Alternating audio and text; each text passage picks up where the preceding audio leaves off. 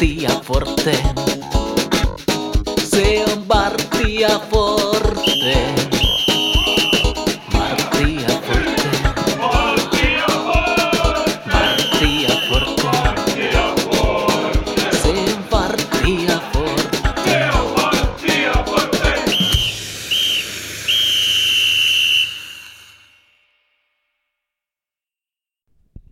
Se on Vartti ja Forte. Tervetuloa kuuntelemaan TPS-kannattajien podcastia.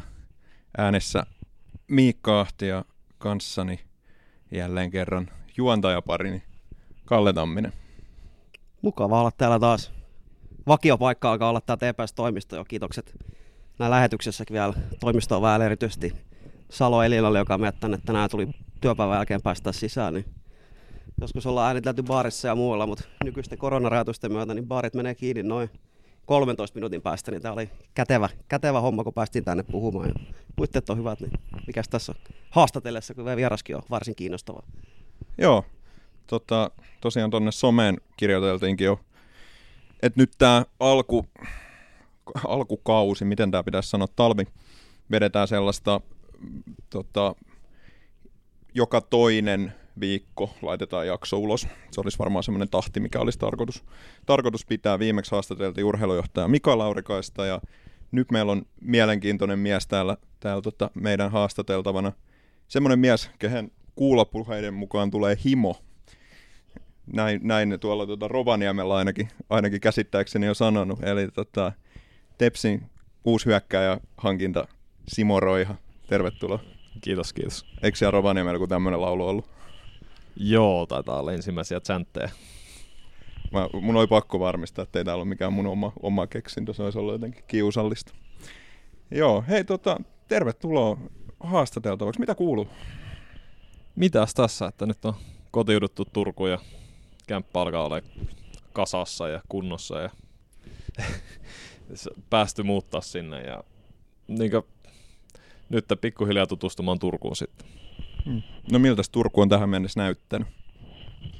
No kivalta on näyttänyt, mutta aika vähän päässyt vielä niin tekemään asioita ja näkemään, että vähän koronakin tietenkin rajoittanut, mutta nyt kun alkaa olla kotikunnossa, niin on kiva lähteä vähän katsoa, millainen Turku on. Mennään suoraan asiaan. Tätä halkuun heti ensimmäinen kuulijakysymys. Mulle tuli positiivisena yllätyksenä se, että meillä on jopa niinku rovaniemeläisiä kuuntelijoita. Ja sen verran taustottaa tätä tulevaa kysymystä, että sä et ole ainoa rovaniemeläinen, joka tänne Turkuun on nyt viime aikoina muuttanut. Ihan joka jatka ei tajunnut tehdä oikeat seuraavalintaan niin säteet, mutta tota, Twitter-nimimerkki Sepi++ kysyy, että pystyykö Turussa näyttäytyy muiden rollonpoikien kanssa? Kuinka sitä yksin pärjää kolmeen vastaan? Oletko kehdannut viime kauden joukkuekaverin kanssa näyttäytyy vai mikä on tilanne? No ei olla vielä, vielä tuota, vapaa-ajalla nähty, mutta Kopilla ollaan kyllä muutaman kerran, tai ainakin Luksua kuittista on nyt nähnyt siellä Kopilla ja vähän jututtanut ja kysellyt, kysellyt kuule, kuulu, kuulumisia ja ihan, ihan mukavaa varmaan nähdään, nähdään jatkossakin. Joo. No mutta hei, jos lähdetään tavallaan keskustelemaan siitä sun urasta tähän mennessä ja lähdetään sinne ihan, ihan alkuun, niin tota, miten aikanaan sun jalkapalloharrastus on lähtenyt käyntiin? Jaa, se on varmaan varmaan vanhempien toimesta, että ne on vienyt silloin, silloin 6-7-vuotiaana potkimaan FC Lynxi junioreihin ja sieltä se, sieltä se on sitten lähtenyt askel kerrallaan eteenpäin. Oletko se jalkapalloperheestä, onko vanhemmat pelannut? No ei, ei ole kyllä pelannut, mutta on kyllä urheilullisia, tai isä on ollut varsinkin urheilullinen ja siskot, siskot kyllä kanssa tanssi ja lasketteli ja, ja pelasi jalkapalloa. Että kyllä se, se on vähän tuotu meille, että aina ollaan tehty jotakin, jotakin koko perhe. Niin sä mainitsit tuon sun kasvattaja seura FC Lynxi, mun täytyy myöntää mun jalkapallon sivistymättömyys. Ei ole mulle tuttu seura, niin mikä sellainen seura, onko sitä enää olemassa FC Lynxi ja mikä sen seuran tarina on? No se, sen nimi on muuttunut FC Santa Clausiksi tässä vuosien varrella ja se, se oli seura, seura Rovaniemeltä pelas. Muistaakseni ykkö, ni- ei, ei ykkösdivarin tainnut, tainnut päästä, että kakkosta ja kolmosta ja nelosta pelas. Joo. No tota, pelasitko se koko sun junnuvuodet siellä FC Lynxissä ja, ja tota, mm, milla, millainen seura se silloin oli tavallaan, niin kuin, että millä, millä tasolla te pelasitte, että oliko se sitten, sit mä ajattelen, kun sä olit vähän vanhempi junnu, niin oliko se niin kuin SM, SM-tasoa vai millä tasolla FC Lynx pelasi? Tuota, me en pelannut junnuissa kauhean pitkään, että me taisin 16-vuotiaana siirtyä jo pelaamaan Lynxin aikuisissa ja oltaisikohan me silloin, silloin kolmosta pelattu. Kolmosta tai kakkosta ja sitten siellä pelasin vuoden tai kaksi ja sitten siirryin siirty, siirryin tuosta FC Lynxin aikuisista FC Santa Clausin aikuisiin, joka oli eri asia silloin ja nykyään ne on, nykyään ne on vissinkin sama, sama seura sitten. Että, öö, junioreissa me pelasin, pelasinkohan me B-junioreissa ennen. Me taisin pelata C-vanhempia. Ja sitten mulla, me en muista, ei me SM-sarjaa varmastikaan pelattu. Alueellista varmastikin. Niin, mutta sä oot noussut sitten niinku aika nuorena sinne aikuisten peleihin. Joo, aika, aika nuorena, että 16-vuotiaana noustiin niihin aikuisten peleihin ja erittäin raakileena. No mikä se on niin Rovaniemellä tilanne on? Säkin FC Lynxi, Santa Clausi, Rovani, Ropsi, onko se tota, onko siellä jonkinnäköistä kilpailuasetelmaa vai onko se yhteistyö ihan luonnollista, että seurat vaihtuu ja sitten myötä kun mennään, että Ropsi on ihan selkeä ykkönen ja sinne parhaat nuoret pelaajat hakeutuu. Niin, me, me en ole niin tarkasti seurannut sitä, mutta kyllä minusta tuntuu, että ne kilpailee keskenään ja ei, ei ole niin selvää ykkös- ja kakkosasetelmaa, ainakaan silloin, kun mitä, mitä seura, niin kuin nuoria mie on seurannut, että pystyvät kilpailemaan keskenään ja ei, ei ole niinkään, että parhaat menee jompaan kumpaan ja en, en tiedä miten nykyään, että, mutta ainakin mitä mie on kuullut asiasta. Sä sanoit, että sä nousit aika raakileena sinne miesten peleihin, niin tota, miten tavoitteellista sun treenaaminen oli silloin junnuna? No ei se ollut kovin, kovin tavoitteellista, että se oli, se oli erilaista ja vähän ehkä helpompaa aikaa silloin, että ja tuntuu, että Rovaniemellä on kehittynyt, kehittynyt tämä valmennus, valmennus niin mennyt paljon, paljon eteenpäin siitä, mitä se silloin oli, että siitä on tullut paljon tavoitteellisempaa ja tavoitteellisempaa ja semmoista, että pyritään, pyritään saamaan pelaajista ehkä enemmän irti. Silloin se tuntui niin harrastukselta käytännössä. No minkälaiset harjoitusolosuhteet Rovaniemellä on? Minkälainen paikka se on nuorelle jalkapalloilijalle? No kesäisin, kesäisin siellä on kyllä minusta riittävästi kenttiä ja näihin ö, pelaajamäärää nähden, mutta talvisin sitten tuo Ounasallin kenttä aika kovalla, kovalla kulutuksella, että melkein se vaatisi sen toiseen hallin sinne, että se helpottaa huomattavasti sitten talviharjoittelu. No minkälaisia muistoja noista junnuvuosista näin jälkikäteen ajateltuna on? Onko jotain ehdottomia kohokohtia, mitkä nousee mieleen vai? No mulla on, mulla on muutama, että yksi muisto, että kun päästiin ensimmäistä kertaa keskuskentän nurmelle pelaamaan kanunoita vastaan ja kanunat oli semmoinen joukkue Rovaniemellä, johon oli koottu käytännössä. Muistaakseni ainakin oli koottu niin hyvi, hyviä poikia, olivat tosi menestyneitä silloin ja meillä oli kovia, kovia matseja heitä vastaan. Ja siellä pelattiin muistaakseni yksi yksi tasuri, mutta en ole täysin, täysin varma, että päättikö yksi yksi, mutta päästiin kuitenkin keskuskentälle ja siellä oli nähnyt, miten Ropsi edustus on pelannut ja sai, sai vähän fiilistä siihen. Ja toinen, toinen muisto on Piitteosta, kun sijoitettiin Piitteon turnauksessa neljänneksi, että siellä oli paljon, paljon joukkoita ja minusta menestyttiin ihan hyvin ja porukka tavallaan hitsautui kasaan siellä, että se oli hieno reissu. Oletko sä ollut aina hyökkääjä vai mitä paikkoja sä oot junnuna pelannut? No me pelasin joku kausi, me muistan, että me pelasin lähes joka paikkaa, että me oli maalivahti ja kävi hetken topparina ja laitapakkina ja ehkä, ehkä keskikentällä ja laiturina ja hyökkääjänä. Ja, mutta enimmäkseen mulla on ollut kuitenkin se hyökkääminen, että yleensä ollut laituri, tai junnuvuosina oli enemmän laituri, ja sitten vähän vanhempana ollut laituri ja hyökkääjä myös. Mä en tiedä, tehtiinkö nyt virhe, kun me spiikattiin sut päässä hyökkäjällä nimenomaan. Tässä kuulostaa siltä, että sä voit pelata missä tahansa ensi kaudella. Saa nähdä, mikä tilanne on. Mutta tota, oliko sulla pienestä pitää, mainitsit, että se keskuskenttä oli iso asia, kun pääsi sinne pelaamaan. Onko tullut Ropsin matseja seurattua pikkupoikan asti? Oliko se joku sorti haaveet? Jos sinne Ropsin edustusjoukkueen pääsisi, niin olisi tosi kova homma. No niin, Mie en jotenkin tuntenut sitä ikinä niin haavena. En me ajatellut ehkä niin pitkälle silloin jalkapallo, että me välttämättä haluan pakosta olla jalkapalloilija. Että me on vähän myöhään syttynyt siihen ajatukseen, että me voin olla ammattijalkapalloilija. Eh, niin, kyllä nyt itse asiassa tuli nuoruudesta mieleen, että kyllä me, se oli niin kuin, silloinkin me sanoin jo, että me haluaa olla, mutta emme jotenkin en ajatellut siltä, että minusta tulee väkisin jalkapalloille, että se ei ollut mikään päähän pinttymään silloin. Että...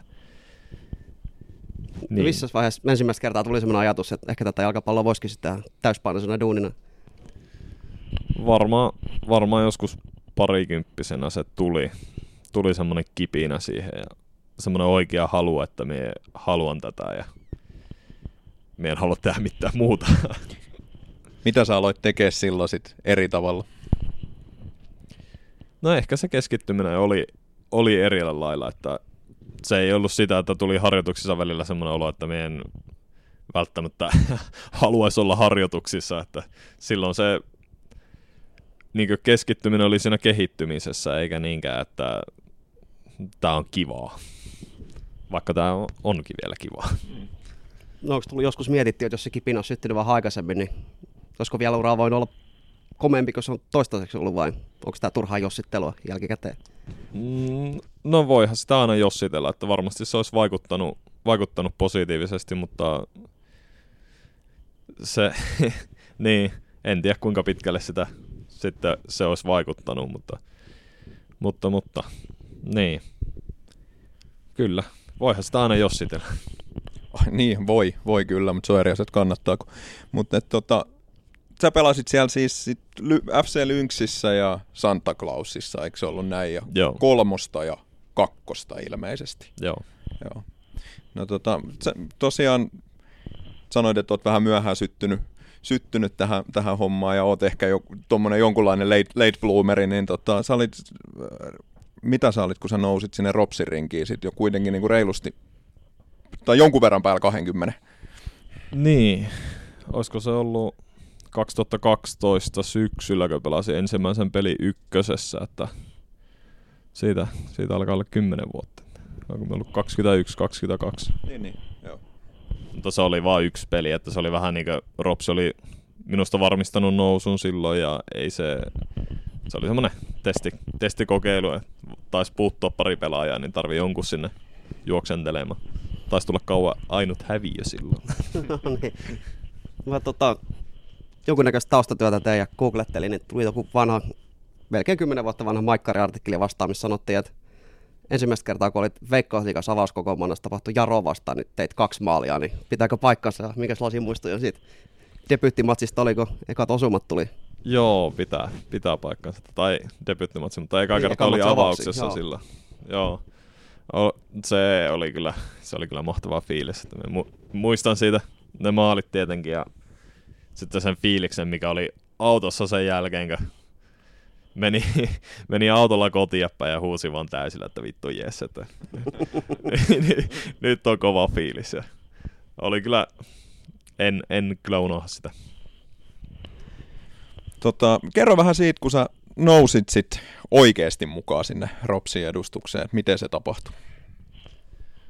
No, me on kuullut siitä, siitä vähän, vähän tarinoita, että me pelasin se edellisen kauen tuota, Alamäen Jari, Jari alaisuudessa, joka nykyään fysiikkakoutsina coachina, tuota, Rovaniemellä ja samalla talenttikoutsina tietääkseni ollut ainakin joku vuosi siinä. Ja se valmensi silloin Santa Clausin poikia ja me pelattiin kolmosta ja sitten me Jari, Jari alaisuudessa sitten onnistuin niin kehitte, kehittymään semmoiseksi pelaajaksi, että me pystyn pelaamaan liikaa. Että me silloin aloin hiffaamaan sitä syöttelyn, syöttelyn tärkeyttä ja semmoista ja kehitty tekniikka siihen tasolle, että me pystyn pelaamaan. Että me ollut aika fyysinen, fyysinen kyllä silloin ja niin riittävän nopea, riittävä hyvä pomppu ja riittävä kestävä, että kaikki semmoiset ominaisuudet on ollut, mutta sitten se niin tekninen ja syöttötaito on ollut huono, että milloin syöttää, niin kaikkea semmoista alkoi löytymään silloin 2012 Santa Clausissa ja sitten 2013 tuli Juha Malinen siihen muistaakseni tuli Ropsin valmentajaksi ja sitten Jari, Jari on kertonut, että hän vakuutteli vähän Maliselle, että kyllä se, kyllä se roiha kannattaa siihen ottaa ja Malinen oli ollut, että en minä tiedä, tiedä, että kannattaako sitä ottaa, mutta kovasti sitten oli, pääsin testeille siihen ja kokeilemaan ja sitten tuota, siitä se lähti sitten, että pääsin Maliseen alaisuuteen siihen ja Malinen sitten sai valmennettua ihan kohtalaisen pelaajan. Tiesitkö, että Juha Malinen on valmentanut Tepsiäkin? En tiennyt kyllä. 90-luvun puolessa välissä tämmöinen yhteys löytyy. Hei, tota, millan, millan... Pitäisikö tuosta Malisesta nyt vielä kysyä No pitäis, Malisesta mä oon kysymässä. Joo, hyvä. Miele- mielenkiintoinen tota, Suomi-futispersona. Millainen valmentaja oli Juha Malinen? Tuliko kaikki muistaa sen klassisen YouTube-klipin, kun Tommi huudettiin sieltä kentällä. Niin tuliko sulle huutokohtelu vai minkälainen myös Malinen oli valmentaja? kyllä me aika, aika hyvin silmätikuksen pääse, mutta sehän on vaan välittämistä sitten pelaajasta, kun pääsee silmätikukseen. Että Kyllä me, äh, niin, oli, oli vähän semmonen, sil, siihen aikaan ainakin mulla oli semmonen vähän viharakkaussuhde siihen, että ei oikein, oli se, se on kova paikka olla silmätikkuna ja se, kun on tavallaan päässyt siihen, mutta nyt vanhempana se on älynyt, että kuinka tärkeää se on kuitenkin ollut. Että se on, se on työntänyt paljon, paljon eteenpäin tällä uralla. Mitä se tarkoittaa, että sä olit silmätikkuna? no me, me on muutenkin vähän semmonen ehkä vähän unohteleva. Välillä unohtelen ja välillä on vähän muissa maailmoissa. Tai ainakin silloin, silloin oli, että minusta tuntuu, että mä oon kehittynyt siinä. Siinä, että vähän vaikuttanut varmaan semmoiselta, että mulla ei, mulla ei niin kiinnosta ja, ja semmoinen mikäköhän oli se lempinimi oli, se taisi olla Unelias tai joku semmoinen, okay. että se, oh. sitäkin välillä huusi siellä kentällä. Ja se, se, oli, se oli silloin, silloin tuntui ehkä vähän pahemmalta, mitä se niinkö, oikeasti on niinkö, tarkoittanutkaan. Että silloin se, niin, jotenkin se silloin tuntui vähän, vähän semmoisella silmätikkuna olemiselta, mutta nyt se on kääntynyt semmoiseksi välittämiseksi kuitenkin. Saiko se mahdollisuuksia silloin kuitenkin näyttää, näyttää osaamista? Joo, sain ja niin. Ei se, si, sitä se ei tarkoittanut. Ehkä se näki se justin, justin potentiaalin siellä ja kyllä me pelasin, taisin, kyllä me joka kerta pääsin kentälle, kun me olin niin käyttökelpoinen muistaakseni, että sen jälkeen, kun sen alkukauden jälkeen muistaakseni me en ollut silloin alkukaudesta heti mukana. Mutta sitten kun me olin mukana, niin sen jälkeen me pelasi joka pelissä ainakin niin vaihosta tulin kentälle. Että, että siinä mielessä tuli paljon hyviä minuutteja silloin. Niin, tämä sun nousu edustusjoukkueessa ajoittuu aika hyvin siihen hetken, kun Ropsillakin alkoi nämä kunnon menestysvuodet modernilla ajalla. 2013 Rops voitti Suomen kampi, silloin et vielä ollut mukana, mutta pari vuotta myöhemmin 2015 tuli ensimmäinen mitali 25 vuoteen, niin sen ja Ropsissa tainnut olla itsestäänselvyys, että sinne kentälle pääsee. Että joukkue oli aika kova, niin minkälainen joukkue ja silloin oli aika, kun aloit nuorena tai nuorempana poikana sinne Dari pikkuhiljaa murtautuu. Joo, se oli kyllä, se oli kyllä kova joukkue ja sen huomasi siitä treeni-intensiteetistä, mikä silloin oli, että silloin se saatiin jotenkin is- iskostettua se, että treenaa niin kuin pelaat ja me kyllä treenattiin ihan helkatin kovaa ja siinä joukkueessa oli helkatin kovia pelaajia. Että se oli kyllä, sitä aikaa on kyllä kiva muistella. Niin kerro vähän, ketä siellä oli. No siellä, siellä oli Opilori ja Sak- Janne Saksela ja Juha Pirinen ja Alexander Kokko ja Suke Okkonen ja Mosa Jakubi oli keskikentällä ja Mäkitalo Mikaa ja Muksu ja uh, Jakubi taisi olla joskus vaihtopenkilläkin jonkun Niin. päivityksen perusteella, muistelisin näin. Joo, siitä se, siitä se lähti sitten. Joo, eikö... En muista milloin Eero Markkanenkin taisi siellä, mitä olit samaan aikaan. Joo. Markkanen oli kanssa siihen, siihen samaan. Ja... Joo, se, se oli Kova, kyllä... kova porukka. Se oli kyllä kova porukka, siitä on mennyt moni, moni kaveri niin eteenpäin urallansa. No sit mä jälleen kerran tota, tein taustatöitä, niin 2015 tuli se mitali ja 2016 oli europelejä, mutta Transfermarktin mukaan sulla ei ihan hirveästi 2016 kaudella tullut pelejä. Jokunen matsi taisit pelata Santa Clausissa kakkosta, niin oliko silloin loukkaantumisia vai mitä silloin tapahtui? Joo, me loukkaannut silloin 2015 vuoden loppupuolella, että mulla meni, meni vasen polvi silloin.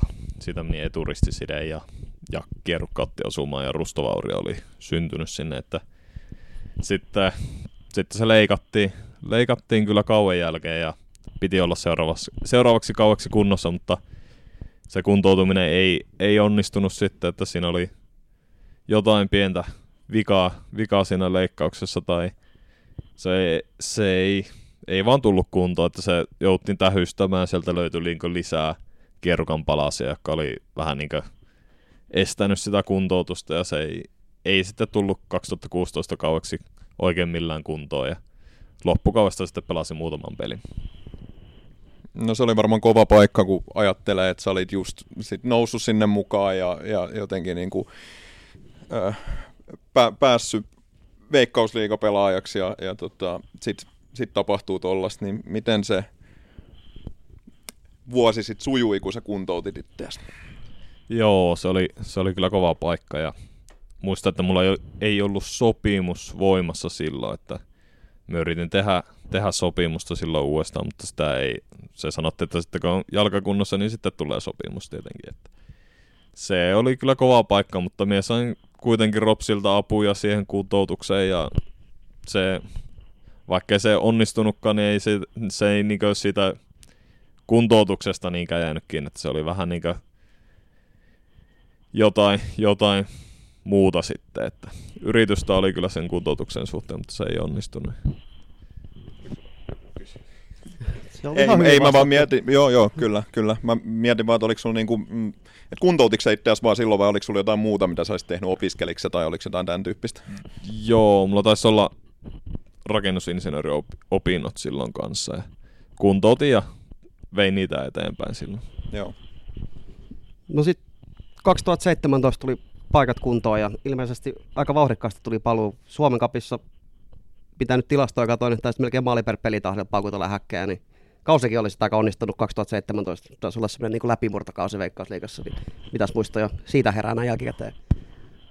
Pakko sanoa, että ne kauet vähän sekoittuu, sekoittuu keskenään. Että... Joo. Mitäs silloin on tapahtunut? Silloin No en mä tiedä, mä 2017? katsoin sitä joukkuetta, ne oli aika nimimiä vahva joukkue näin jälkikäteen silloinkin, että siellä oli Leo Väisestä ja Robert Taylori ja Timo Stavitski ja Lassi Lappalaista ja Saku Ylätupa, mikä on myös näin niin kuin viisi vuotta jälkikäteen niin aika kovalle tasolle päässeet poikiin, niin silloinkin teillä oli aika hyvä joukko. Alkoi tulla nyt nuoria pelaajia pääkaupunkiseudulta sinne Rovaniemen suuntaan. Joo, ja siitä vuosi eteenpäin, niin samakka, osa ainakin samoista kavereista oli sitten sitä hopeaa varmistamassa ja pelaamassa siitä. Ja, öö, mu- mulla ei ole hirveästi muistoa 2017. Ja mulla menee ne niin tietyt kauet sekaisin, että mitä, mitä mi on tehnyt silloin. Äkkiä kato, muistaakseni teit seitsemän maalia tai jotain vastaavaa, että se oli niin kuin se maalirikkaan kausi siihen mennessä ylivoimaisesti edustusjoukkueessa, niin ilmeisesti ainakin vastuuta ja onnistumisenkin silloin tullut. Ja on se selvästikin ollut hyvä kausi. me ei muista, miten me joukkoina pärjätty. Me muistan ne kauan paremmin, milloin me ollaan pärjätty paremmin. Että me ei olla varmaan silloin ihan kärkikamppailussa oltu, vaikka ei olla tippumassakaan oltu Muistaakseni äkkiseltä olisiko ollut joku viides tai kuudes, jos äkkiseltä, en nyt ihan tarkkaa faktaa muista, mutta tämmöinen mielikuva oli, kun noita vanhoja sarjataulukkoja kattelin. Joo, se on semmoinen kausi, että Tepsi on pelannut Divaria silloin, niin itsellä ei kyllä ihan hirveästi sen ajan Ropsista, Ropsista tota, muistikuvia. Mutta seuraava kausi teillä oli tosiaan, mä oon kirjoittanut tänne, että seurahistoria mahdollisesti viimeinen mitali S-tasolla, sitä nyt ei tiedä, Ropsin tilanne on mikä on, mutta miten siis on juttu tämmöiset niin Ropsin menestys Rovaniemellä on? Onko Rovaniemi niin aito futiskaupunki? Elääkö se hengittääkö sitä Ropsin menestystä? No kyllä se, kyllä se on. Ja se on varmaan niitä harvoja kaupunkeja, missä jalkapallo on niin jääkiekko yläpuolella. Että niitä ei, tai hirveän montaa, montaa olla Suomessa. Että ainakin, niin. Onko se niinku, aistiiko sitä siellä kaduilla sitten, että Rops on iso juttu? Vetääkö ihmiset hihasta? Ja sitten ainakin katsojamäärät oli aika isoja silloin aikoinaan. Siellä oli katsomot pullisteli, kun Rops pelasi hyvin ja meininki oli aika hyvä. Joo, kyllä siellä on ollut paljon katsojia niin asu, asukaslukuun nähden vuodesta toiseen, mutta nyt tietenkin korona-aika, se tuntuu, että se vei niin kaikilta, kaikilta katsojat pois, että se on ollut Suomessa, Suomessa kyllä paha, paha isku jalkapalloille. Niin eikö suurin piirtein tähän ajoitu myös se uusi pääkatsomo, mikä sinne rakennettiin? Se, mun mielestä viime kaudella viimeisessä matsissa pongattiin, se oli aika hieno ulkoisesti. Mutta Oli, mikä oli, komea katsomo. mutta Ainakin puitteet parani sitä myötä, kun tuli hieno, hieno pääkatsomo, missä fasiliteetit aika hyvät.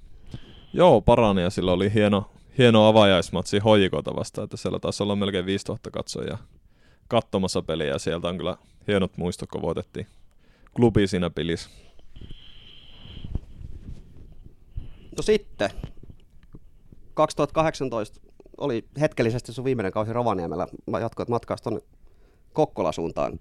Jos ymmärsin oikein, niin se lähtö nyt ei välttämättä tapahtunut ihan onnellisissa merkeissä, että siinä ei kaikki, tota, kaikkien osapuolten intressit kohdannut, niin mitä silloin tapahtui, kun Rovaniemi jäi taakse ja muuttokuorma matkas Kokkola suuntaan? Joo, silloin tota, aika pitkään, pitkäänkin sai ootella sitä, tai no pitkään ja pitkään, mutta kauan jälkeen kuitenkin sai, sai kuulla sen, että ei jatkukaan, jatkukaan Rovaniemellä uraa ja päävalmentaja halusi halus minut pois sieltä ja vähän, vähän yritin keskustella, että onko mitään, mitään niin jakoja, että ettekö te mitään tarjoa. Ja siinä oli, että justi, justi että pari sata, pari sata kuussa ja ei kämppää, että sillä, sillä pääset mukaan. Että lähi, lähi, vähän sillä asenteella sinne, että me olisin saanut niin palkankorotuksen. Että me kuitenkin hopea, hopea voitettiin, ja, mutta sitten Tonilla ei ollut antaa roolia siihen, että kyllä sekin on ihan ymmärrettävää, että sinne, jos sinne on hommaamassa hyökkääjä ja meillä on jo hyökkääjä ja sitten nuori hyökkääjä on siinä jo, niin ei siinä, siinä ei ole tilaa enää joukkueessa. Ja mutta niin, näytöt ei ollut tarpeeksi hyvät silloin, että mietin vaan, että olisinpa, olisinpa pelannut vähän paremmin. No, sit sä siirryit sinne Kokkolaan KPV. Vietit siellä pari kautta. Kallella on tässä paljonkin kysymyksiä, mutta mulla on yksi juttu, joka on ylitse muiden, minkä mä haluan tästä kuulla ja tietää. Me ollaan yhdestä mielenkiintoisesta Suomi-futis-persoonasta tässä jo puhuttu, eli Juha Mallisesta. Siellä oli kans mielenkiintoinen valmentaja. Se kesti vaan kymmenen päivää, mutta tota, mitä siellä tapahtui silloin, kun Miika Juntunen tuli, tuli tota, ruoriin? Niin, siellä me oli loukkaantuneena sen ajan, että mulla, mulla takareisi meni silloin, en osallistunut harjoituksiin. Harjoituksiin, niin, Niin, tota... sä oot niinku kuulopuheiden varassa sitten vai? Joo, ei siellä pyörinyt, mutta siellä, niin, tuli, tuli uusi valmentaja ja otti, otti joukkueen, joukkueen haltuun ja yritti, yritti viedä hommaa eteenpäin, mutta niin, se, se jäi yritykseksi sitten. Niin meillä on tässä tota meidän TPS ja sun keskinäisessä historiassa hyviä huonoja muistoja, niin kuin kummallakin osapuolella. Viime kaudella tuli meidän kannat vähän huonoja muistoja, mutta 2019 taisi tulla sun kannat vähän huonompia muistoja, kun TPS sitten KPV tiputti karsinoissa. En muista pelasitko siinä karsinoissa ollenkaan, niin tarkkaan muista enää, mutta mitäs muistoja se Veikkausliikakausi jätti? Se oli vähän, vähän sekalainen kausi. Minusta me oltiin ihan kohtuu hyvä joukkue silloin, vaikka me tiputtiinkin. Mutta me oltiin ihan surkeassa kunnossa. että meillä jäi vähän tuota, silloin talvikaudelta tekemättä pohjia, että me kyllä huomasin sen nopeasti, että me ei olla niinkö samassa kunnossa kuin mitä muut veikkausliikan joukkueet. Että me pystyttiin pelaamaan hyvää jalkapalloa sen 60 minuuttia, mutta sitten viimeinen 30 minuuttia oli aina semmoista tarpomista, että se ei, se ei vaan riitä, riitä veikkausliikassa, että oot ihan kohtuu joukkoja, mutta et jaksat niin pelata kuitenkaan. Toi on jännä kuulla, koska Tepsin kohdalla sitten taas puhuttu nimenomaan siitä, että Tepsin silloinen valmentaja Tommi Pikkarainen halusi laittaa joukkueen niin fyysisesti tosi kovaan kuntoon karsintoi varten, ja sehän oli Tepsiltä semmoinen kausi Divaris, että puoli kautta tiedettiin, että pelataan, pelataan tota karsintoi Hakameni menoja ja Tepsi oli siinä selkeästi toisena, eli siellä oli niin hyvin vahvasti semmoinen, että nyt laitetaan, niin kuin, ettei jalat lopun niin sanotusti, ja KPV ilmeisesti kävi sitten just näin. Joo, niin se kävi. Vuotta myöhemmin sitten Uotisen ja Joholla se oli vähän, vähän just toisinpäin, mitä, mitä silloin liikavuotena, että silloin laitettiin kyllä jalat kuntoon, mutta sitten muista syistä sitten ei noustu, että Jani, Jani sai lähteä ehkä liian aikaisten siitä, siitä valmentajan pestistä pois ja Juntunen tuli siihen tilalle, tilalle sitten ja Juntunenkin lähti nopeasti pois ja sitten tuli kolmas valmentaja, että se sekoitti sen pakaa aika, aika totaalisesti. Niin siellä jotenkin oli kokonaisuudessaan se meno aika myrskyisää, kun omistaja Matti Laitinen aina väliluhkaili, että no, hän lopettaa tän nyt ja keskittyy lasten lasten kanssa olemiseen ja, ja jotenkin sit valmentajat vaihtuu usein ja se oli jotenkin tälleen ulkopuolelta seurattuna aikamoinen show se KPV jossain vaiheessa. Millaista siellä sitten oli, oli pelata? No pelaajilla oli kyllä hyvä, hyvä olla mutta tietenkin nuo valmentajavaihokset, niin ne vaikeutti sitä urakkaa niin huomattavasti, että ei mulla, mulla ei ole niin negatiivista sanottavaa Matista oikeastaan, että oikeastaan vaan kiitollinen, että päässyt sinne. Että se, niin, ehkä se, se oli vaan virhe päästä se niin Uotinen sitä niin aikaisten pois. KPVssä sä olit samaan aikaan nykyisen TPS pelaa Juri Kinnosen kanssa. Sulla on muutakin taustaa näistä turkulaistaustoista on ollut Mika Mäkitalo ja Jamppa Virtaista Tomas Radeski. Niin onko tota Turun murre tarttunut sitä kautta ja onko se helpottanut sopeutumista, kun ainakin joskus ollut tekemisissä turkulaisten kollegoiden kanssa? Joo, on se, on se helpottanut. Ja, ja Juuso Hämäläinen. Joo, mä jätin sen mainitsematta, Joo. se on vähän väärä seura mies. Niin. Juuso tuli tänään muuten kaupungilla vastaan. Ja juteltiin. Taas, no niin. taas helpotti minun niin, niin, nyt Tureen taas, no niin. Ainakin tiesit, mitä turkulainen mielenluonne on, kun turkulaisten pelaajan kanssa ennenkin ollut tekemisissä. Niin tiesit vähän, mitä odottaa. Kyllä. No, mutta hei, se KPV-urakka jää sitten kahteen kauteen sitten viime kaudeksi paluu kotiin niin sanotusti Rovaniemelle, niin Oliko päätös helppo palata sinne vai pyörittelitkö jo silloin jotain muita vaihtoehtoja mielessäsi? No kyllä, tässä kun toiminut omana pelaaja-agenttina, niin pitää aina piettää verkot vesillä ja kysyä, kysyä kuitenkin kiinnostusta muilta seuroilta koko ajan. Ja, mutta se loppujen lopuksi oli kyllä helppo päätös tulla kotiin. No sä jo tuossa mainitsitkin, muista mainitsitko tässä nauhoituksessa vai siinä, mikä vähän teletoitiin, kun tuli pieni ääniteknisiä ongelmia, mutta Rovaniemi ei varsinaisesti ole tullut tunnetuksi mistään nuorten pelaajan kasvattamisesta, mutta ainahan sieltä on hyviä pelaajia tullut, mutta viime vuosina sieltä on tullut kansalliselta tasolla tosi kovia nuoria pelaajia. Viime kauden joukkueella oli tosi tosi nuori, missä oli puolitusinaa semmoisia tosi tosi kiinnostavia nuoria pelaajia, niin mitä siellä oikein viime vuosina tehty, kun tämmöinen katras lupaavia pelaajia yhtäkkiä olikin edustusjoukkueen käytössä? No siellä on alettu sijoittamaan ja keskittymään enemmän siihen junioripuoleen kuntoon hiomiseen, että se on kyllä muuttunut, muuttunut siitä minun ajoista, mitä se oli silloin, että vaikka, vaikka en Ropsi junioreissa pelannutkaan, mutta kyllä se huomaa, että sieltä tulee ihan eri tason pelaajaa kuin mitä silloin tuliko vaikka itse otti ensi askeleita Ropsiin ja vaikka 2015 ketä junnuja siellä kävi, niin niillä ei ollut ihan vielä semmoisia valmiuksia, mitä junnuilla, jotka oli viime vuonna. Me huomasin viime vuoden tammikuussa jo, että meillä on tosi kovia junnuja tässä ja tuntuu, että taso ei niinku tippunut, tippunut paljonkaan sen jälkeen, kun tuli Kokkolasta Rovaniemellä, vaikka oli pelkästään omia junnuja. Että se Poista huomasi kyllä heti, että ne on valmiita pelaamaan ykköstä. No te tota, yllätitte kyllä varmaan suurimman osa ihmisistä viime, viime kaudella sillä, että miten hyvin te pärjäsitte ja, ja pääsitte sinne, sinne ihan liikakarsintoihin asti, niin tota, mitä sä sanoisit, että mikä sen mahdollisti, että Drops oli viime kaudella niin perhanan kova ja pääsi yllättämään kaikki?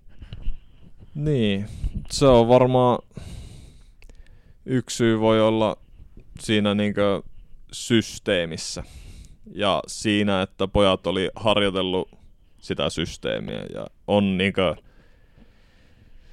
öö, kun pelaa, pelaa kolme alakerralla, niin wing, wingbackien rooli, rooli on aika tärkeä. On tärkeää, että ne on pelannut siellä ennenkin tai ymmärtää sen systeemiä. Minusta, minusta meidän pelaajat oli niin pelannut ennenkin tuolla systeemillä, että junioreissa, että minusta Koskela toi sitä, sitä Ropsille, että olisi semmoinen tietty tapa pelata niin kuin nuoresta asti, niin silloin se siirtymisvaihe on erilainen. Minusta Mannilalla oli paljon, paljon samaa siinä, mitä, mitä Koskelalla siinä pelityylissä. Niin, no he on klubitaustaisia molemmat. Eikö Mannillakin tullut klubin 04 Ropsiin, muistanko oikein? Joo. Ja Koskela on tullut sitä samaa reittiä, että tavallaan niin kuin sieltä ehkä juontaa semmoinen jonkunlainen samanlainen ajattelu jalkapallosta. Ja toi on jännä kuulla, että se niin kuin, tavallaan, että se lähtee sieltä, että sinne on juo, luotu tuommoinen niin selkeä ropsilainen systeemi. Joo, joo. Se oli kyllä, se oli kyllä hieno, hieno asia, että semmoinen luotiin silloin. No, Ropsille kävi nyt mitä kävi. Nyt näin jälkikäteen ajateltuna, tästä tuli jonkunnäköisiä yleisökysymyksiäkin, niin oliko teille niin kuin missään vaiheessa viime kaudella pelaajista on selvää, että mikä se taustan tilanne on, miten kriittinen se seuran tulevaisuus on? Niin, kyllähän siitä tuli, on tippunut niin tietoa silloin, silloin tällöin, mutta ei ehkä, että se on noin, noin radikaali se tilanne, että jo, joutuisi tekemään noin noi isoja, isoja valintoja, että jätetään ykkönen, ykkönen välistä, mutta niin, nyt on ollut vaikeita, vaikeita vuosia ja minusta se on luonnollista, että silloin ehkä kannattaa ottaa askel taaksepäin ja tiputtaa, tiputtaa kulut minimiin ja lähteä rakentamaan alusta. Että tietenkin, niin, en, en osaa sanoa, että kuinka avoimia ne on ollut siinä niin tiedotuksessa. Emmekä ihan kaikkea jaksa ottaa selvää, selvää niistä asioista, mutta kuitenkin nyt, nyt on varmasti, varmasti viimeistä aika ottaa askel taaksepäin ja tiputtaa kulut minimiin. Miten helppo se oli viime kaudella? Vaikuttiko se teidän pelaajistoon? Käytiinkö siitä jotain keskustelua, jos sanoit, että jotain huhuitippuja kesken kaudenkin, niin oliko se helppo pitää fokussin pelaamisessa vai vaikuttiko se jollain tasolla taustojen tilanne siihen, mitä kentällä tapahtuu? Niin, tai siis mediassa oli tippunut tietoa, ei niin. meille niin kuin, pelaajille ei tuotu sitä taakkaa kyllä millään tavalla, että okay. ne vaan pelatti. Te ette miettinyt talousongelmia? Ei ole. No seuraava kysymys on sulla, että miten se käsiteltiin pelaajan keskuudessa, mutta selkeästi ei ollut mitään syytä käsitellä, kun teille annettiin mahdollisuudet pelata ja keskittyä muualle. Joo, ei me, me ei tarvinnut miettiä koko asia. Hei, mua kiinnostaisi, toi sun viime kausi oli tota, et ottanut yhden kauden aikaan noin paljon maaleja ikinä tehnyt, ja sanoit vissiin, saisi olla tässä, kun Tepsi julkisti sun sopimukseen, että oli niin kuin Henkko sun paras kausi, kausi ikinä, niin tota, mikä tämän, tämän mahdollisti, että et, et sait pelattua noin hyvän kauden ja onnistuit hyvin? No, hyvä joukkue, että se, se on siinä niin päällimmäisenä, että tuossa systeemissä kun pelaat hyökkääjää ja joskus jos sulla on huono joukko ympärillä, et välttämättä saa yhtään maalintekopaikkaa, ja sitten kun sulla on hyvä joukko ympärillä, niin sitten niitä tulee kaksi per peli. Että se vaikuttaa tosi paljon, paljon siihen, että paljon niitä minun maaleja tulee sitten. Että, mm, että nyt oli tarpeeksi, tarpeeksi laadukas joukko, että pystyttiin luomaan paikkoja nimenomaan hyökkäjälle. Ja sitä kautta tuli maali. Sulla oli siinä joskus keskikesällä semmoinen ihan sairas putki, kun joka matsissa tuli, tuli maali. Vähintään yksi maali. Vai vähintään yksi maali. Muistan, kun katsottiin, oltiin katsoa Tepsin peliä ja, ja katsottiin siellä sitten jotain live-tuloksia. Taas on Roiha tehnyt maali, aivan järjetön vire. Joo, siihen sattui hyvä, hyvä putki päälle. Ja minä alkukaudesta pelasin paljon, ne pelasin hyökkääjänä, mutta Niin mun oli, pitikin kysyä sitä, että tämä on ihan pelkkä hyökkäjä olla kuitenkaan koko kauden ja viime kaudella. joo, me pelasin alkukausta hyökkääjää, ja, mutta me puolusti, puolusti laitaa. Että minusta se, sekin on ollut yksi minun vahvuuksista, että me osaan puolustaa oman laitani laitahyökkäjänä hyvin. että se, sen me on osannut tehdä ja sitä Tonikin käytti, käytti silloin muutamassa pelissä, että me pelaa hyökkäjänä, mutta sitten me puolustaa laiturina, mutta se on aika, aika tota raskas, raskas duuni ja siinä on vaikeita ne vaihdot, että milloin vaihdetaan pelaajien kesken ja siinä tulee, tuli ehkä sitten semmoista sekaannusta ja se on tosi kuluttavaa sille hyökkäjälle varsinkin, että se ei ehkä, ehkä sitten toiminut nyt siis meidän alkukausta me pelasin sitä samaa roolia ja tuntuu, että se on niinkö, ei, ei toimi niin, niin hyvin, että se oli aika, aika raskasta. Tepsiin vastaan sun meno ei ollut raskasta. Tuosta tuli jonkunnäköinen Tepsin tappaja. Muistan, meidän kotimatsissa teit kaksi maalia ja sitten siinä Pirun kauden viimeisessä matsissa kävit tuikkaamassa sit se meidän kauden lopettaneen maalin. Niin mitäs nyt niin kävi, että just Tepsiin vastaan saatut noin hyvin tekemään maaleja? Oliko se sattumaa vai oliko se jotenkin, oliko meidän pelitapa jotenkin semmoinen sofi sua vastaan pelaamaan hyvin? Niin, me yhden maalin tein täällä. Oliko Ver, Vertti maali? teki kaksi. Ai se meni niin päin. No Joo. niitä teette liian monta maalia siinä matsissa, ei muista enää, että ketä niitä maaleja teki. Joo. Öö, niin. Mulla on ollut monesti semmoinen, että me sytyn, sytyn kärkiottelussa ehkä vielä vähän enemmän kuin sitten semmoisissa vähemmän, vähemmän kriittisissä otteluissa. Se on hyvä ominaisuus. Hei, me ollaan puhuttu tässä paljon sun urasta ja paljon sun valmentajista. Ja ketä sä sanoisit, että on ollut sulle tärkeimpiä valmentajia? Joo. Tää on aina, aina paha kysymys, mutta Vai onko sillä mitään merkitystä, että kuka siellä valmentaa? on, on, on ollut hirveä merkitys. Ja tärkeimmät, hitto, niitä on niin monta, mutta tärkeimmät on ollut kyllä Alama ja Jari Juha Malinen ja Koskela. Mitä sä oot heiltä oppinut? No Alama ja Jari justin opetti mulle vähän myöhäisiässä, että miten justiin sy- syötetään palloa ja otetaan pallo haltuun, että mulla oli jäänyt se liikaa, liikaa vaiheeseen ja ilman sitä minusta ei olisi voinut tulla ikinä, ikinä liika, liikapelaaja tai edes ykkösen tason pelaaja. Ja Juhalta, Juhalta tuli se intensiteetti ja se pressi, pressin merkitys ja semmoinen semmoinen, sen, justiin sen tärkeys. Ja silloin 2015 kaudella me näytettiin se, että jos sä teet sen prassin hyvin, niin melkein muulla, muulla ei ole melkein edes väliä. Että jos sä osaat prassata ja pitää pallon omalla joukkueella, niin silloin on, on niin jalkapallopeleissä aika, aika vahvoilla. Koskela, Koskela alla se meni vielä, vielä vähän taktisemmaksi, taktisemmaksi se muodon, muodon tärkeys alkoi tulee niin iskostumaan ja sen, että ei tarvitse koko, koko ajan olla liikkeessä, varsinkaan kun silloin kun on pallo, että se petä se omaan paikan ja pitää omista, omista asioista huolen silloin, että ja se tuen antaminen pelaajille silloin, kun silloin kun pidetään pallo, että, ja että kelle pelaajille annetaan tuki ja missä vaiheessa, niin se, se auttoi kyllä paljon. Siellä tuli kanssa se pressin merkitys myös Tonin kanssa. Selkeästi aika analyyttisesti suhtaudut jalkapalloon ja 2020, kun palasit Rovaniemelle, niin muistaakseni siinä uutisessa mainittiin, että jotain ehkä maallisia viritelmiä junnuvalmennuspuolella oli suunnitelmissa silloin, niin realisoituko ne ikinä ja vieläkö kiinnostaa joskus valmentaa pelaamisen ohessa ja ehkä sitten joskus pelaajauran jälkeen? Joo, reaali, realisoitu käytännössä, että kyllä me kävin, kä- tai siis olin valmentamassa noita nuoria, nuoria poikia, että seitsemänvuotiaita.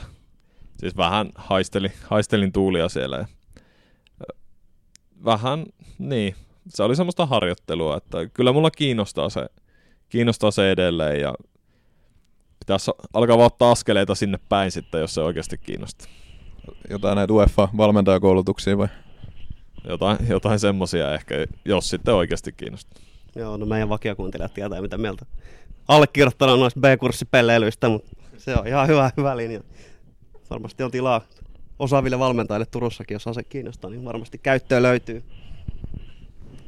Oliko sulla vielä tästä vai siirrytäänkö me? Niin, mun mielestä voidaan siirtyä tähän nykyhetkeen. Joo. No, tota, avataan peli taas vaikka yleisökysymyksellä. Tota, meidän virallinen Rovaniemen kirjavaihtaja Sepi Plus Plus kysyy, viime kausi päättyi miten päättyi, niin hän esitti tämmöisen kysymyksen, että yrittikö Rops todella saada jatkosopimusta sunkaan aikaiseksi seurajohdon toimesta? Näin kerrottiin, mutta sieltä suunnalta on tullut vähän erikoisia tarinoita muutenkin, niin mikä se tilanne viime kauden päätytty oli? No, uskon, että, uskon, että halusivat jatkaa, mutta se oli aika lyhyt, lyhyt keskustelu loppujen lopuksi, että me tein, tein tarjouksen, mihin asti me on valmis tulemaan vasta, että me halusin palkankorotuksen viime kauden jälkeen ja niin, se, se oli lyhyt keskustelu, että me annoin tarjouksen ja sieltä tuli, että ei, niin se oli siinä sitten. No miten sä tänne sitten päädyit? Juteltiin Laurikaisen Mikan kanssa tuossa pari viikkoa sitten ja hän kertoi, että sä olit itse asiassa ollut jo vähän tänne päin yhteyksissä ja, ja tietenkin siis täältä suunnasta oli sit ollut jo ennen sitä kiinnostusta sua kohtaan. Joo, se justin kuuntelin, kuuntelinkin sitä podcastia, että se meni juuri, juuri niin kuin Laurikainen sanoi, että Ja meidän kuuntelijat tietää jo, tietää jo miten se meni. Joo, että niin, me oli, me oli yhteydessä, yhteydessä tänne päin ja täältä kuuluu, että olisi ollut kohta yhteydessä minuun, että siinä niin intressi kohtasi hyvin ja sitten oli kiva lähteä keskustelemaan. Sä olit ilmeisesti vähän kuitenkin selvitellyt, että mihin sä oot tulossa. Sulla oli Kokkolassa oli Juri Kinnunen ja Juhani Pikkarainen oli pelikavereina ja t- tiesit vissiin, olit ilmeisesti kysellyt, että millainen paikka Tepsi on. Joo, vähän, vähän kyseli ja justin Tintistä, Tintistä kyseli ja silloisesta kakkosvalmentajassa John Daleista kyseli ja oli, niin tuli myönteistä, myönteistä sieltäkin ja sitä, sekin on semmoinen asia, mihin kannattaa niin kuin kiinnittää huomiota, kun tekee sopimuksia eri paikkoihin, että kuka on valmentaja ja, ja, ja kakkosvalmentaja ja justi, että millaiset ympäristöt ja kaikki, kaikki ei kuitenkaan liity, liity aina siihen pelkästään rahaa, että kannattaa miettiä ne kaikki, mikä siinä ympärillä on. Niin se oli mielenkiintoinen pointti, kun sä tuossa aikaisemmin mainitsit, että toimit vähän niin kuin itse, itse pelaaja-agenttina, niin mikä sellainen prosessi se on? Mitä asiat se pitää sisällään? Missä vaiheessa alkaa niin käänteet tai katseet kääntyä tulevaan ja tämmöisiä neuvotteluja sun muuta, niin mitä asioita ne pitää sisällään, kun aletaan miettiä semmoisia seuraavan kauden sopimuksia ja ympäristöä, missä pelataan? Niin, mulla on ollut aina semmoinen, semmoinen tapa, että mä annan aina mahdollisuuden seuralle, jonka, jos, jossa me oon jo niin, etu, niin sanotun etuosto-oikeuden, että, että niiden kanssa keskustellaan, keskustellaan aina ensin ja sitten jos ei päästä niin yhteisymmärrykseen, niin sitten aletaan keskustelemaan muiden kanssa. Ja minun tapa on ollut sellainen, että me otan yhteyden kaikkiin seuroihin, jotka kiinnostaa ja jos sieltä tulee vastakaikuja, niin sitten on helppo lähteä keskustelemaan. Ja sitten, niin, no raha-asiat on tietenkin tosi hankala keskustella, kun joutuu keskustelemaan tavallaan omasta, omasta palkasta, mutta sekin helpottaa yleensä siinä vaiheessa, kun on useampi kiinnostunut, niin sitten, sitten se on semmoista vaihtoehtojen punnitsemista. No tämä sopimus Tepsi julkaistiin aika nopeasti kauden päätettyä, niin neuvottelut ilmeisesti se sujuu aika, aika sujuvasti, että tulette yhteisymmärrys nopeasti. Oliko siinä pöydällä paljon muitakin potentiaalisia seuraavaa, oliko sulle ihan niin selkeää, että jos pääset Tepsin kanssa yhteisymmärrykseen, niin tänne käy matkaan? Niin, siinä oli, siinä oli alkuun, alkuun keskustelut, oli tietenkin Ropsin kanssa keskusteli, keskusteli ensin ja sitten otin yhteyden muihin seuroihin, jotka kiinnostaa. Ja siitä niin päällimmäiseksi, päällimmäiseksi tuli justin Tepsi ja sitten siinä oli pari, pari liikaseuraa ja sitten oli toinen, toinen tuota ykkösen seura, joka oli, oli kiinnostunut ja siinä oli pientä, pientä, tuota, pientä keskustelua sitten rahasta ja niin kuin, että millaisia sopimuksia olisi mahdollista saada ja sitten oli punnitsemista niin valmentajien ja valmentajien ja ympäristöjen välillä ja sitten päädyttiin varmaan vaihtoehtoja.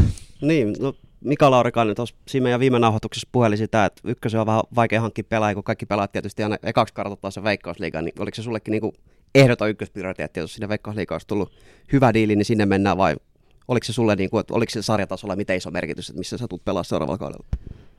No, niin. Se, se on vähän millainen ihminen varmasti on. Minä haluaisin pelata niinku mieluummin voitosta kuin häviöstä, että en ole niin se on paljon mielekkäämpää aina niin pelata voitosta. Totta kai sillä on merkitystä, että jos Veikkausliikassa löys isosti läpi, kuin että lyöt ykkösessä isosti läpi, mutta minä, mulla on ollut semmoinen halu nyt, että minä haluan voittaa ykkösen ja nousta liikaa ja voittaa konkreettisesti jotain. Niin kuin Ropsissa minusta se on konkreettista voittaa, kun pääsee europeleihin, niin silloin on konkreettisesti voitettu jotain, että se ei ole mikään mikä vitossia tai nelossia, vaan se on voittanut sinun joukkueelle europelit, niin minusta se on niin hieno. En edes välitä niistä mitaleista tai mistä, että jos on ykkösessä kolmas tai mitä tahansa, mutta jos voittaa joukkueelle jotain, niin silloin on käytännössä saavuttanut sitten asioita joukkueelle. Joo, Tosiaan... täytyy sanoa, että aika naurettavalta tuntuneen ne tuota, ykkösen pronssimitallit viime, viime kaudella siellä Rovaniemellä. Ei Mä luulen, että se oli vitsi, kun sä sanoit, että mennään ottaa mitalit kalemaan. Sä oot ajatellut, että ykkösen kolmanneksi ottunut saa joku mitali, mutta niin se vaan piru vielä meni. Se meni, joo. joo. Seisotettiin siellä vielä sitten pettymyksen hetkellä rivissä pokkaamassa semmoisia mitalleita. Mutta hei, jos mennään siihen, että millaisen pelaajan Tepsi sai. Me ollaan nähty sun, sun pari puskumaalia Tepsiin vastaan viime kaudella, mutta et, tota, miten sä kuvailisit tässä pelaajan? Mm, No, minä on tosi työtelijäs ja tykkään niinkö tähän järjellä, järjellä asioita ja keskustella muiden pelaajien kanssa, miten, miten meidän kannattaa tehdä ja miten me saadaan niin toimiva, toimiva paketti kokonaisuutena. Sitten me on hyvä tekemään, hyvä tekemään maaleja ja suht vahva, suht nopea. Pystyn, pystyn pelaamaan targettina, mutta pystyn juoksemaan myös pystyä. Että tosi, tosi monipuolinen ja pystyn viimeistelemään molemmilla jaloilla ja päällä. Että se, se ehkä se monipuolisuus ja semmoinen, että se, me pystyn luomaan semmoisen paketin joukkueesta, joka toimii. Että ne on, ne on minun vahvuudet kyllä. Niin sä oot, mulla jää semmoinen muistikuva, että sä olit niin äärimmäisen ilmakaksin kamppailu vahva. Että se on kuitenkaan niin kuin ihan pisimahdollinen pelaaja, mutta selkeästi niin kuin joku sus saa, että sä niitä poimit ainakin tepsi vastaan hyvin. Niin Oletko samaa mieltä siitä, että se on vahvuus ja mihin se sitten perustuu? Että ei se pitkä runko kuitenkaan ehkä niissä sit kaikkeen merkkaa. Niin, varsinkin niissä maaleissa se on enemmänkin se liike ja sijoittuminen että, ja ajoitukset. Että niin, ajo, me on mielestäni tosi hyvä ajoittamaan keskityksiä, että milloin, milloin ja mihin. Ja sitten kun se keskitys sattuu kohilleen, niin sitten tulee, tulee maali onko se semmoinen asia, mitä sä oot niinku ihan tietoisesti harjoitellut, jotenkin miettinyt, että mihin, missä kannattaa olla missäkin vaiheessa ja mihin ne pallot keskimäärin tippuu vai onko se joku luonnon lahjakkuus, mikä susta on satut olemaan oikeassa paikassa oikeaan aikaan? No minusta se, se liittyy jotenkin niin, ajoituksen hahmottamiseen, että se on semmoista niin, ryt, rytmitajua ehkä, vaikka ei sitä mulla olekaan. Hei tota, sä tulit silloin ennen joulua tänne, eikö niin? Teillä oli siinä jonkun verran jotain harjoituksia. Ja tota, sitten tuli joulutauko ja nyt te olette jatkanut joskus tässä loppiaisen jälkeen, menikö se näin? Joo. Joo. No, eli sä, sulla on nyt jonkun verran tästä kokemusta, ei vielä, vielä ihan, ihan hirveästi, mutta et, tota, sanoit, että se oli tärkeää, tärkeää sulle, että kuka täällä on valmentajana, niin sä oot nyt päässyt Tintin kanssa työskentelemään, niin mitkä on ensimmäiset fiilikset? Tintti Johanssonista? Joo, ihan, ihan hyvät fiilikset, että lähti lähdettiin minusta oikealla tavalla liikenteeseen silloin jouluna.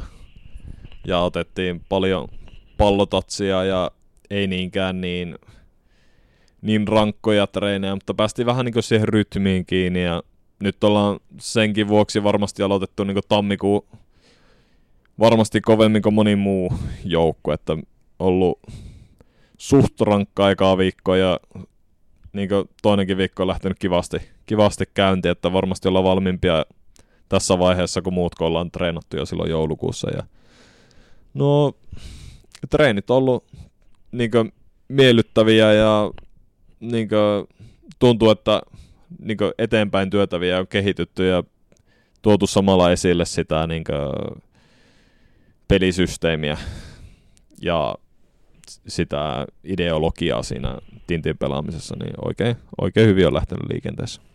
Niin, millainen se pelisysteemi ja ideologia on? Meillä oli vähän tähän liittyen vakiokuuntelijat, Kurvapirra halus, halus tietää, että tota, et mitä siellä on treenattu esimerkiksi, millaisia hyökkäyspään murtautumismalleja Tepsissä treenataan, no ei ehkä tarvi ihan niin tarkkaan mennä siihen, mutta et, et kuitenkin, että et tota, mitä siellä on tehty ja millaista roolia sulla on, on kaavailtu?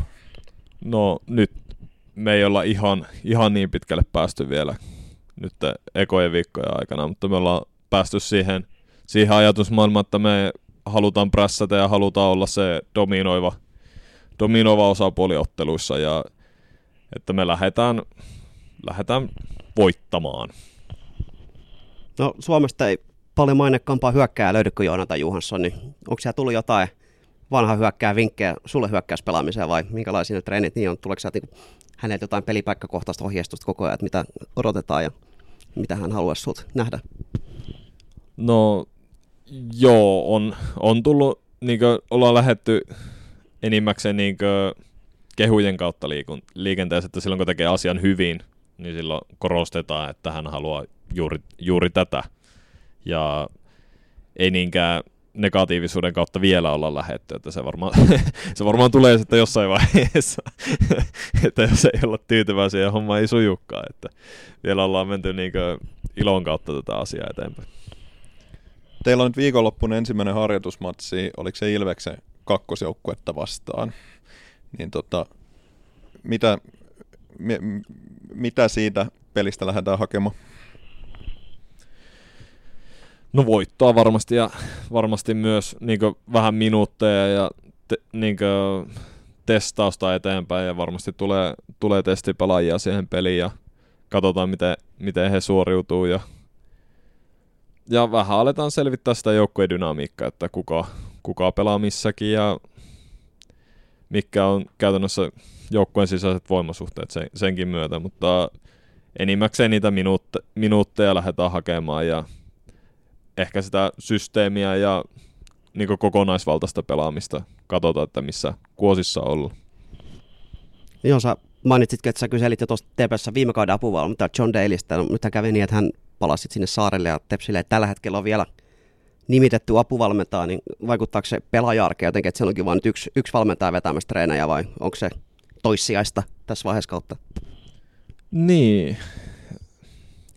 Mie, mie en ole itse asiassa niin, niin kiinnittänyt, kiinnittänyt siihen huomiota, huomiota kyllä, että se on varmaan valmentajalle tuntuu, tuntuu enemmän se taakka silloin, kun ei ole apuvalmentaja kuin pelaajille.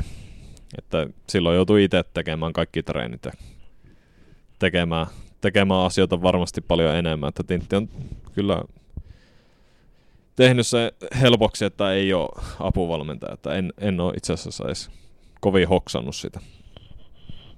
No, se nyt on hetki ollut Turussa, kun tulit tänne, niin mitäs mielikuvia Tepsi sussa herätti, kun tänne halusit tulla ja varmaan monta kertaa Tepsi vastaan pelannut, niin mitäs mielikuvia noin kolme kirjan tasossa herättää TPS? Niin, tota, mm. jo, joitakin muistoja, muistoja tulee tietenkin mieleen Tepsi-peleistä, ja, mutta niin, semmoinen mahdollisuus tulee mieleen ja semmoinen, mulla, mulla on ollut aina hyvä kuva, hyvä kuva TPSstä ja semmoinen niin se pitkäaikaisuus ja pitkäjänteisyys, mitä, mitä on tehty ja me on tottunut näkemään Tepsin niin ylempänä kuin ykkösessä. No niin ollaan mekin ja sinne varmaan kaikki meistä tähtää. Sulla oli optio ensi kaudesta, niin jos hyvin menee, niin varmaan sitten Veikkausliikassakin nähdään sut tepsipaidassa, jos kausi menee niin kuin kaikki halutaan. Varmasti, jos tulee hyvä kausi.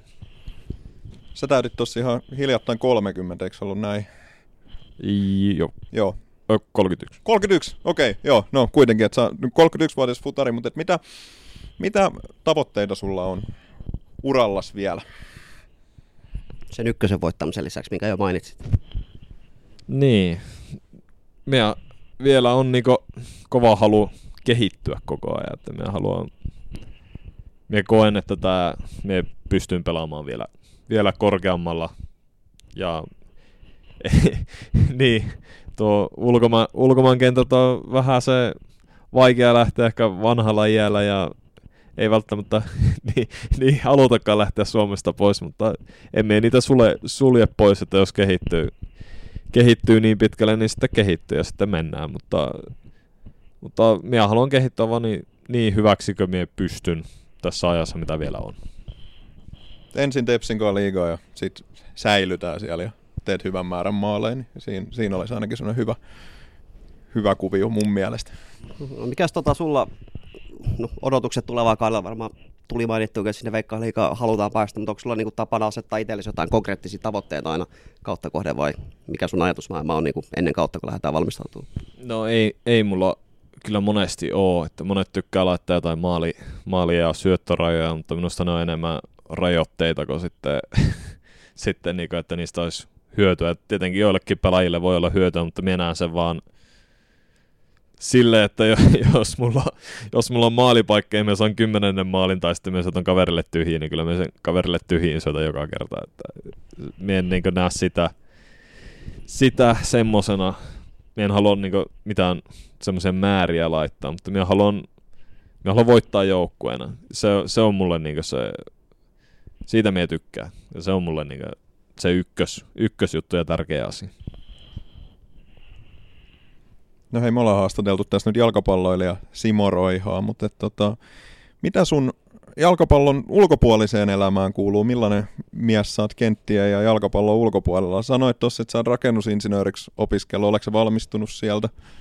En ole valmistunut, että se vähän jäi siinä, siinä kun ammattiura alkoi niin tulemaan, niin se, se jäi, jäi kyllä kesken siinä, silloin, että se, niin, ehkä vielä, ehkä vielä joku päivä me vien sen loppuun, että ei se huono koulu ollut ja ihan, ihan mielenkiintoista asiaa, mutta minu, mulla ei sopinut yhtään yhteen niin opiskelu ja jalkapallo samaan aikaan, että me yritin sitä hetke, hetke opiskella noilla pelireissuilla, mutta ei sitä, mm. ei oikein pystynyt keskittymään. Ei, ei varmaan helppo.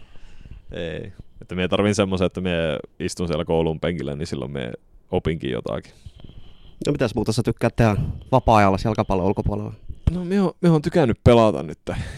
Pelata nyt tietokoneella ja pleikkarilla ja sitten mä oon tykännyt käydä frisbee-golfia pelaamassa, pelaamassa kavereiden kanssa, mutta, mutta nyt on jäänyt tuo pelaaminen vähän vähemmälle. Mulla on ollut hirveän tylsää kotona, en ole keksinyt mitään tekemistä. Että me ollaan katsottu sitten sarjoja ja niin tyttöystävän kanssa oltu, oltu ja oleskeltu.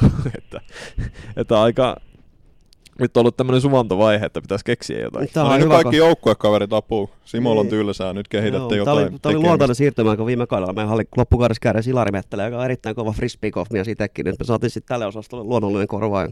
Itsekin lajia harrastaa aika aktiivisesti. Niin täällä on äärimmäisen hyvä kenttätilanne, niin mukava sitä laji pelailla. Ehkä ihan näillä keleillä, mutta muuten vähän kelit paranee.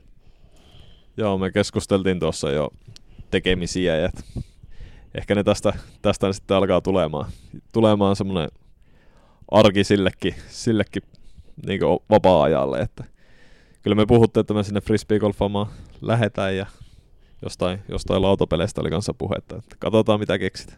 Joo, en, en suosittele nälkäleen frisbeegolfaamista, voi olla, että se polvivama ja kaikki uusiutuu, kun pikkasen liukkaat maastot, niin otat nyt hetken aikaa, että nurmi alkaa vähän vihertää. Niin vähän pimeä, pimeätäkin, kun se ei oikein näe mihin heittää. Mitä, mikälainen, tota, onko se ollut vaikea sopeutua? Ei Suomessa jalkapallolla ja maantieteellisesti ainakaan hirveän paljon suurempaa muutosta voit tehdä, kun Rovaniemeltä Turkuun. Maarihamina taitaa vähän kauempaa olla, mutta 800 jotain kilometriä mä googlasin etäisyyden, niin minkälainen paikka se on tulla ihan kokonaan uuteen kaupunkiin, vähän tämmöisellä varttuneemmalla iällä. Ja sä et tullut tänne yksi ilmeisestikään, vaan puolison kanssa, oliko näin? Et Joo. siinäkin on täytynyt vähän keskustelua käydä. Joo, kihlattu tuli, tuli mukana. Että...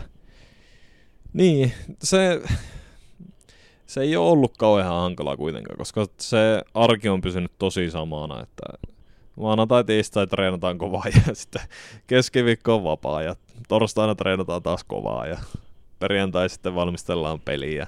Se tulee pysymään aika lailla, aika lailla samana ja suurin piirtein samat vapaa-aikamäärät ja luultavasti samat, samat tuota, vapaa-ajan harrastuksetkin, niin sitten se, mikä on muuttunut, niin uusia, uusia ihmisiä on tietenkin tavannut ja se on vaan niinkö kiva asia sitten.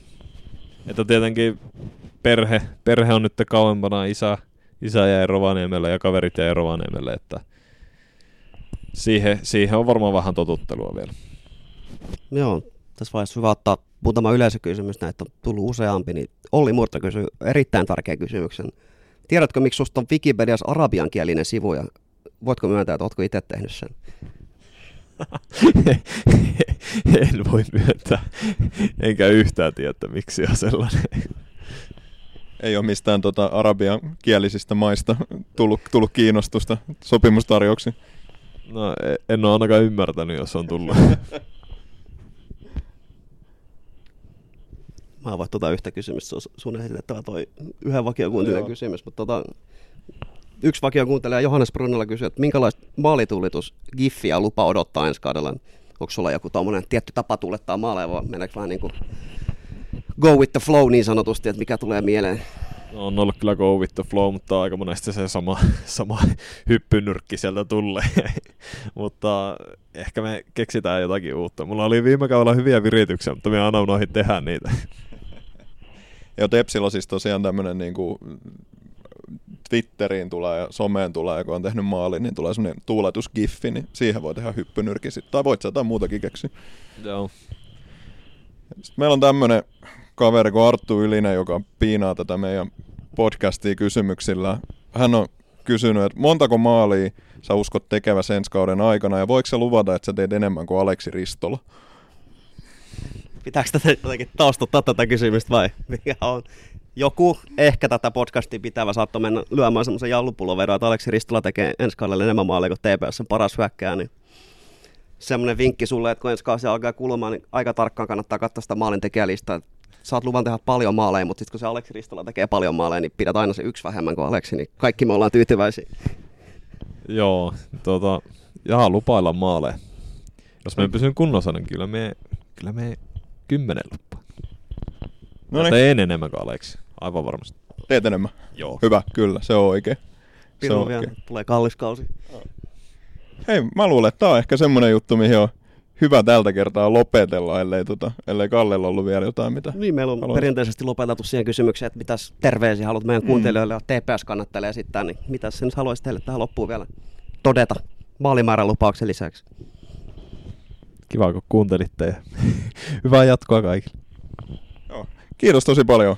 Tämä on ollut mielenkiintoinen tota, juttuhetki ja kiva saada sut vähän tutummaksi TPS-kannattajille. No niin, meidän mittapuolella tämmöinen niin minijakso, vaan tunti kymmenen minuuttia, että on ihan historiallista, että selvittiin näin nopeasti. Musta oli meiltäkin ihan onnistuminen. On, on, on, on, on. Hei, kiitos paljon kun tulit vieraaksi ja tsemppiä siihen ensi lauantain treenimatsi, jos se nyt korona rajoitusten myötä päästään pelaamaan. Mm, Yes, kiitoksia. toivotaan näin. Ja me palataan asiaan varmaan tota, pari viikon päästä. Ei vielä tiedetä, mitä tehdään silloin, silloin mutta kyllä me jotain keksitään. Kyllä, Kiitoksia kuuntelusta. Moi! moro!